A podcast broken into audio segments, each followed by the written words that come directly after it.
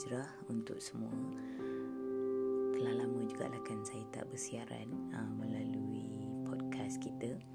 Uh, Tapi kali ini saya terpanggil untuk berkongsi rasa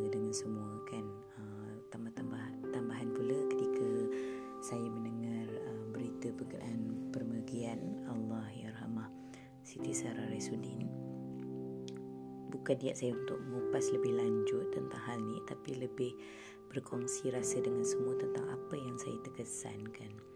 Basically um, apa yang saya nampak kan dalam kehidupan ni uh, terkesan daripada kisah pemergian beliau adalah di mana kita melihat bahawa highlight kehidupan kita bukanlah sebenarnya pada kehidupan tu sangat ia ada masanya kita ada rezeki.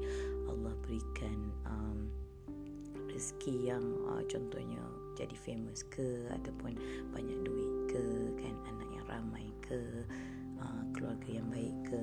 Tapi sebenarnya rezeki yang paling utama adalah ketika mana kita melihat bahawa Allah memilih kita untuk pertama sekali mempunyai kematian yang husnul khatimah.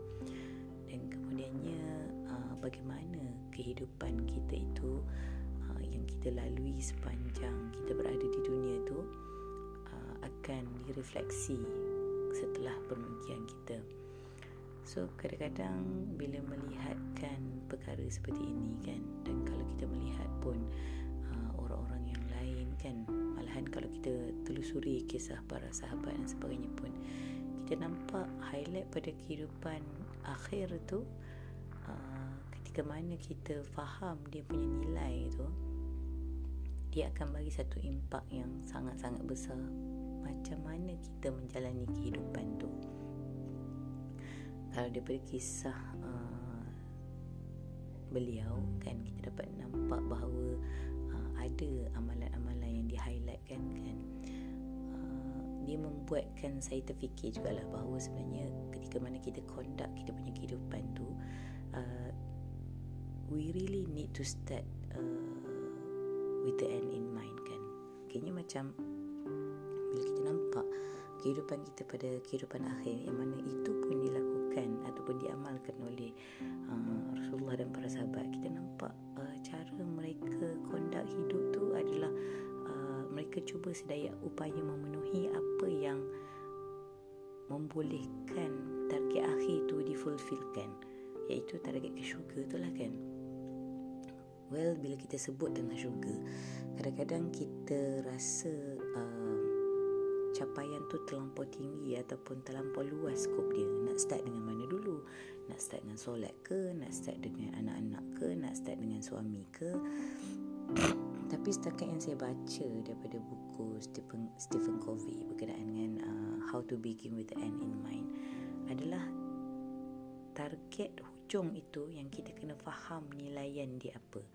So dia tak akan lagi dah menjadi persoalan okey apa yang nak kena start dulu. We will start all with the big with the with the mindset of uh, big uh, of of of end in in our mind lah maksudnya through our death lah kan. Uh, kita nak kehidupan yang kehidupan ataupun kematian yang macam mana kan kehidupan di syurga yang macam mana kehidupan di alam barzakh yang macam mana sebenarnya tu sebenarnya mindset tu untuk kehidupan muslim tu dia memang dah orang kata apa di embeddedkan lama sebenarnya. Cuma cara macam mana kita mengupas atau menjadikan dia satu benda yang praktikal. So pada saya uh, highlight kepada uh, pemer- kisah pemergian uh, Allah Yarhamah Siti Sarah Rasudin ni memang uh, orang kata apa satu perkara yang membuka mata kita bahawa practicality itu akan datang uh, dalam segala bentuk. Macam mana kita melihat kehidupan beliau berkenaan bagaimana beliau itu merupakan seorang yang sahabat yang baik kan ahli ahli masyarakat yang baik ibu yang baik ist- malahan isteri yang uh, baik lah kan melalui contoh-contoh yang telah diberikan. Contoh macam memakai suami stokin sebagainya itu adalah practicality yang beliau lakukan. Tapi pengajaran yang saya dapat paling besar adalah bahawa bagaimana uh, mindset kita yang terakhir tu akan mereflect kepada kita bagaimana kita conduct kehidupan kita. Malahan bukan nak kata kita tak perlukan guideline. Malahan guideline tu akan menambahkan lagi kebanyakan ataupun pertambahan practicality yang kita buat dalam kehidupan kita kan? So kayaknya macam uh, pada ketika ini pada suatu masa kita mesti akan ada satu-satu ilmu yang membolehkan kita tu uh, untuk jadi diri kita kan. Tapi dia tak sepatutnya berhenti di situ. Apa yang saya terkesan adalah bagaimana beliau mencuba untuk menjadi a better version of herself. Yang mana itu saya rasa adalah semangat yang kita perlu ambil dan um, belajar daripada beliau kan. Sebab kita nampak kan daripada perubahan beliau kan bermula daripada awal sehingga akhir kan. Uh, sisi-sisi pengorbanan tu itu adalah satu refleksi yang baik yang sebenarnya kita boleh orang kata apa dapat dan capai. Uh, dan insyaallah dengan semangat tu saya berharaplah saya dan anda semua kita dapat uh, menjadikan kehidupan kita ni satu nilaian permata. Mungkinlah macam semalam saya ada sembang dengan uh, suami saya kan. Mungkin kita tak perlu war-warkan pun kadang-kadang apakah kebaikan kita dalam dunia ni. Sebab um, kalau dia, kita tak war-war sekalipun, if Allah recognize apa yang kita buat tu tanpa perlu kita membuka mulut pun suatu hari nanti perkara itu akan menjadi satu pengajaran buat orang lain bukanlah kita nak sangat kan menjadi orang yang menjadi sebut-sebutan atau sebagainya. Tapi kita berharap kehidupan kita itu ada nilaiannya dan ada legasi yang tersendiri. So legasi itu uh, mungkin nanti kita boleh kupas dalam sisi yang lain kan apakah yang dimaksudkan dengan legasi dan kehidupan? Sebab kadang-kadang legasi itu orang sangka you mesti kena uh, terkenal mesti kena diwar-warkan. Kadang-kadang tidak kan? Sebab cara bagaimana Allah meng-highlight hidup kita itu tak sama seperti macam mana manusia itu meng-highlightkan kehidupan dia sendiri. So daripada itu itulah saya rasa antara perkara yang kita boleh uh, dapatkan apa kebaikan tu kita serap semangat tu kan. Semangat untuk melakukan kebaikan semangat untuk menjadi lebih baik semangat untuk berbuat yang terbaik dalam setiap apa yang kita lakukan. Sama ada diberi tanggungjawab ataupun sama ada bagaimana kita mengkondak hidup kita seharian kan dengan orang lain dan sebagainya. Sebab semua itu adalah ruang-ruang pahala yang kita tak tahu yang mana dia akan menjadi tiket kepada kita untuk masuk ke syurga kan. Mungkin lebih banyak kita buat kebaikan tu maka akan lebih banyaklah tiket-tiket yang kita tempah.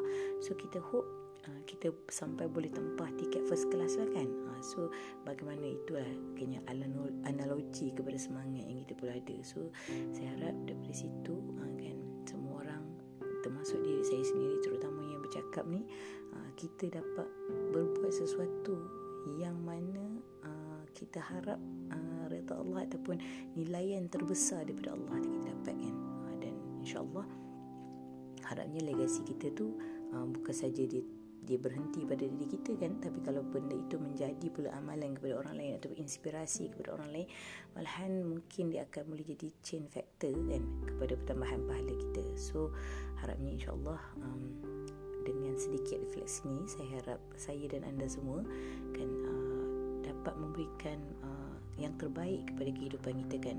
Baik dari segi kehidupan peribadi kita sebagai individu kan kehidupan kita sebagai hamba kepada Allah kehidupan kita sebagai ahli masyarakat kan ha, ataupun sebagai seorang ibu sebagai seorang ahli keluarga kita buat yang terbaik dalam kapasiti kita dan kapasiti kita itu jangan kita rendahkan nilaiannya pada tertentu sahaja hadnya kan. Kalau boleh kita tambahkan kita ambil semangat kan ha, uh, daripada kisah Sarah Rasulullah ni yang mana kita nampak bahawa beliau sentiasa mencari ruang untuk memperbaiki diri kan?